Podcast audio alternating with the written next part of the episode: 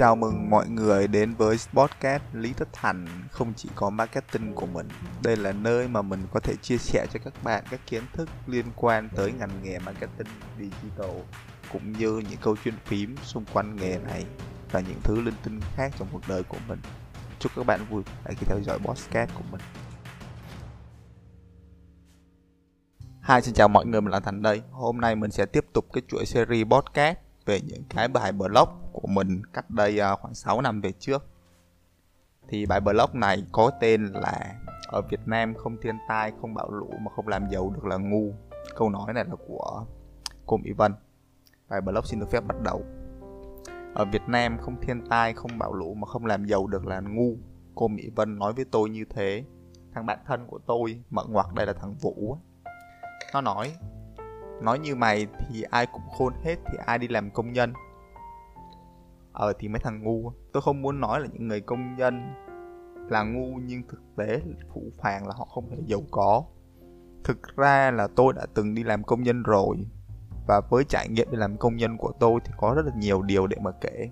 Tôi đi làm công nhân cho hai người người chủ thứ nhất là cô điệp ở bình hưng hòa bình tân, cô làm chủ một xưởng nhựa. Người chủ thứ hai là cô vân ở tây ninh, chủ một xưởng muối. Tôi hiểu ra được vì sao cô Vân giàu có và những người công nhân thường thì nghèo khổ. Nó được tóm gọn ở ba điều sau đây. Điều thứ nhất, người công nhân không làm chủ cuộc đời của họ. Khi tôi đi làm cho cô Điệp, tôi làm chung với ba người công nhân.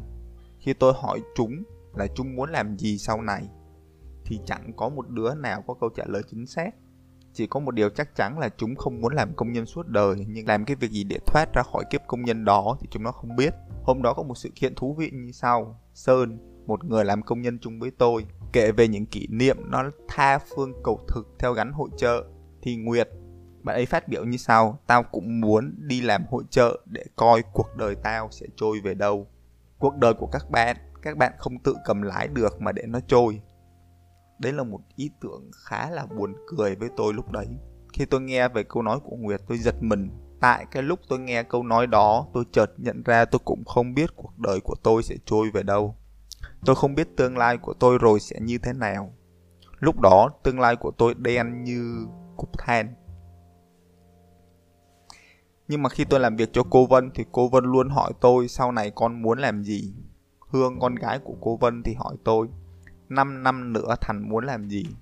Lúc đó tôi không trả lời được vì bởi vì chính bản thân tôi cũng không biết là tôi muốn làm cái gì.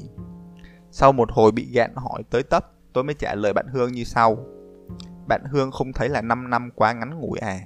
Thành có dự định 20 năm, 30 năm cơ. Thế bạn Hương hỏi lại, thế 30 năm Thành tính làm gì? Tôi lại trả lời, Hương không thấy 30 năm là quá xa sao? Tính gì mà xa xôi vậy? Mất công đau đầu. Từ đó trở đi Hương không hỏi tôi muốn làm gì nữa. Nhưng quan trọng nhất là có người hỏi tôi muốn làm gì, tôi thích gì và tôi sẽ làm gì. Nó làm tôi cũng tự hỏi, cuối cùng thì tôi muốn làm gì. Cô Mỹ Vân có nói với tôi điều này, ở Việt Nam không thiên tai, không bão lũ mà không làm giàu được là ngu. Ngay lúc đó tôi hiểu được một điều rất quan trọng, thất bại của tôi là tại tôi chứ không phải tại nhà nước hay tại nền văn hóa không phải tại chính quyền quyển 2 hay tại ông trời. Tôi thất bại đơn giản bởi vì tôi ngu. Thật ra là bạn không hiểu được lý do vì sao tôi vui khi tôi hiểu được cái điều này đâu. Bởi vì nếu như tôi tạo ra được một thất bại thì tôi cũng có khả năng tạo ra được một thành công. Cuộc đời của tôi là tại tôi. 21 năm trước, thời điểm tôi làm cái podcast này là 28 năm. 28 năm trước, cô Mỹ Vân nghèo hơn tôi bây giờ. Cô chưa học hết lớp 3. Đất nước thì quan liêu, chế độ thì bao cấp. Lúc đó cô quyết định sẽ trở thành người làm muối tôm. 21 năm sau, muối tôm của cô Mỹ Vân là lớn nhất Việt Nam. Đó không phải được gọi là cầm lái cuộc đời sao?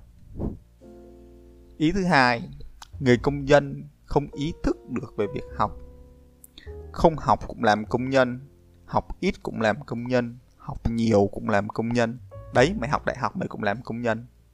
Làm chung với tôi có ba đứa một đứa chưa tốt nghiệp tiểu học một đứa chưa tốt nghiệp trung học cơ sở một đứa chưa tốt nghiệp phổ thông còn tôi thì chưa tốt nghiệp đại học đi đâu người ta cũng đòi cái bằng chứ đòi hỏi kiến thức ở trên trường thì toàn diện tích phân với lỗ đen vũ trụ chẳng thực tế gì hết. Bốn đứa chúng tôi cho rằng việc học không quan trọng, cốt lõi của việc học chỉ để lấy tấm bằng. Ngay cả người chủ của chúng tôi lúc đấy là cô Điệp cũng không muốn chúng tôi đi học. Hôm đó thằng Sơn xin cô Điệp cho nó đi học thêm bổ túc để có bằng cấp 1, cấp 2 như người ta. Cô Điệp trả lời, mày ở độ tuổi này rồi. Mở ngoặc ở đây là thằng Sơn mới có 20 tuổi. Cố làm việc cho tao, tao tăng lương cho, học làm gì nữa. Nếu mà bạn đi học thì ai làm việc cho họ. Ở với cô Vân thì khác. Cô Vân đuổi việc tôi để bắt tôi đi học. Tôi được khuyến khích đọc sách. Tôi được để đèn cả đêm để đọc sách. Cô đưa cho tôi sách để đọc. Cô dạy tôi cách làm việc. Cô dạy tôi cách cư xử. Dạy tôi cách suy nghĩ. Thậm chí cô dạy tôi luôn cả thái độ sống. Cô dạy tôi một cái thứ mà tới tận hồi đó tôi vẫn không hiểu và cũng không ý thức được. Cô dạy tôi cái được gọi là cái tâm. Đêm đầu tiên tôi làm việc với cô. Cô nói, đây không phải là nơi làm việc, đây là một cái thao trường. 12 ngày được làm việc với cô là 12 ngày tôi được học nhiều nhất, có khả năng là nhiều hơn 4 năm đại học. Có thể bạn không tin nhưng đây là sự thật. Làm việc cho cô Vân dù từ 6 giờ sáng tới 6 giờ tối, không được ngủ trưa, phải phơi nắng cả ngày. Khiêng hàng trăm kg muối tôm đi phơi, chiều khiêng hàng trăm kg muối tôm vào sấy. Tóm lại là làm việc với cô tôi làm việc như một con trâu. Khi tôi đi làm cho cô tôi cảm thấy rất là vui và mong muốn được cống hiến hết mình vì cô. Ngày nào đi làm tôi cũng bị ăn chửi, mỗi lần nghe chửi tôi đã cảm thấy rất là vui vì được dạy bảo. Thử hỏi có bật lãnh đạo nào làm việc được việc này bóc lột chửi bới nhân viên và sau đó nhân viên cảm thấy rất vui vẻ vì được bóc lột và được chửi nếu không phải từ sự học thì làm sao cô làm được điều đấy điều thứ ba, người công nhân rất là dễ thỏa mãn. Hồi tôi đi làm ở bên xưởng nhựa, có một chuyện là buồn cười. Hầu hết các bạn công nhân bị cầm tù 365 ngày trong một năm.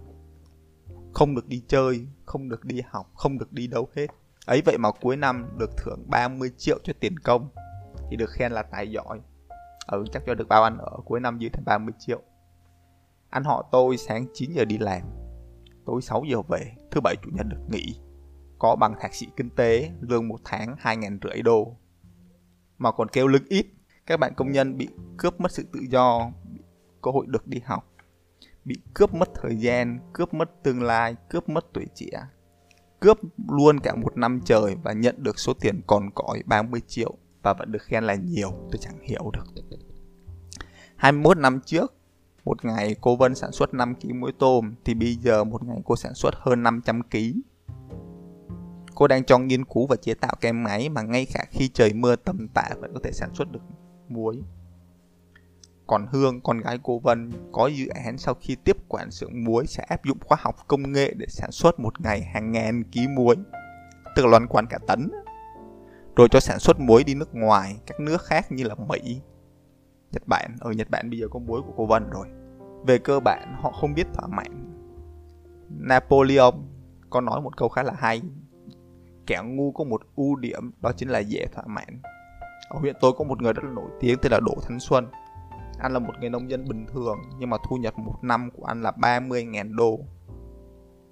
Đây là con số vô cùng khủng khiếp, vì thu nhập bình quân GDP ở Việt Nam chỉ có 2.000 đô một năm. Tức là anh gấp N lần người Việt Nam. Điểm tiếp theo, anh lại là một người nông dân và thu nhập trung bình của người nông dân của Việt Nam năm 2017 á, là chỉ có 1,2 ngàn đô một năm thôi. Tức là anh giàu gấp N lần cộng N lần so với một người nông dân bình thường ở Việt Nam. Anh ấy trồng rau, trồng hoa màu là thứ có giá trị gia tăng rất là thấp. Ấy vậy mà anh ấy vẫn giàu.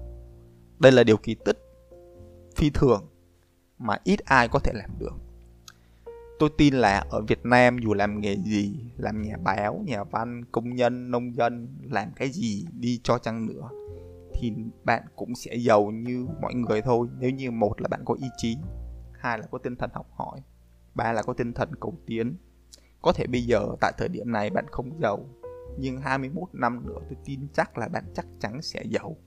Nếu như các bạn có ba thứ trên, tóm lại là tôi đang viết cái thứ gì đó để cổ vũ tinh thần cho mình thôi và cố gắng hơn nữa mặc dù giờ cũng đang đói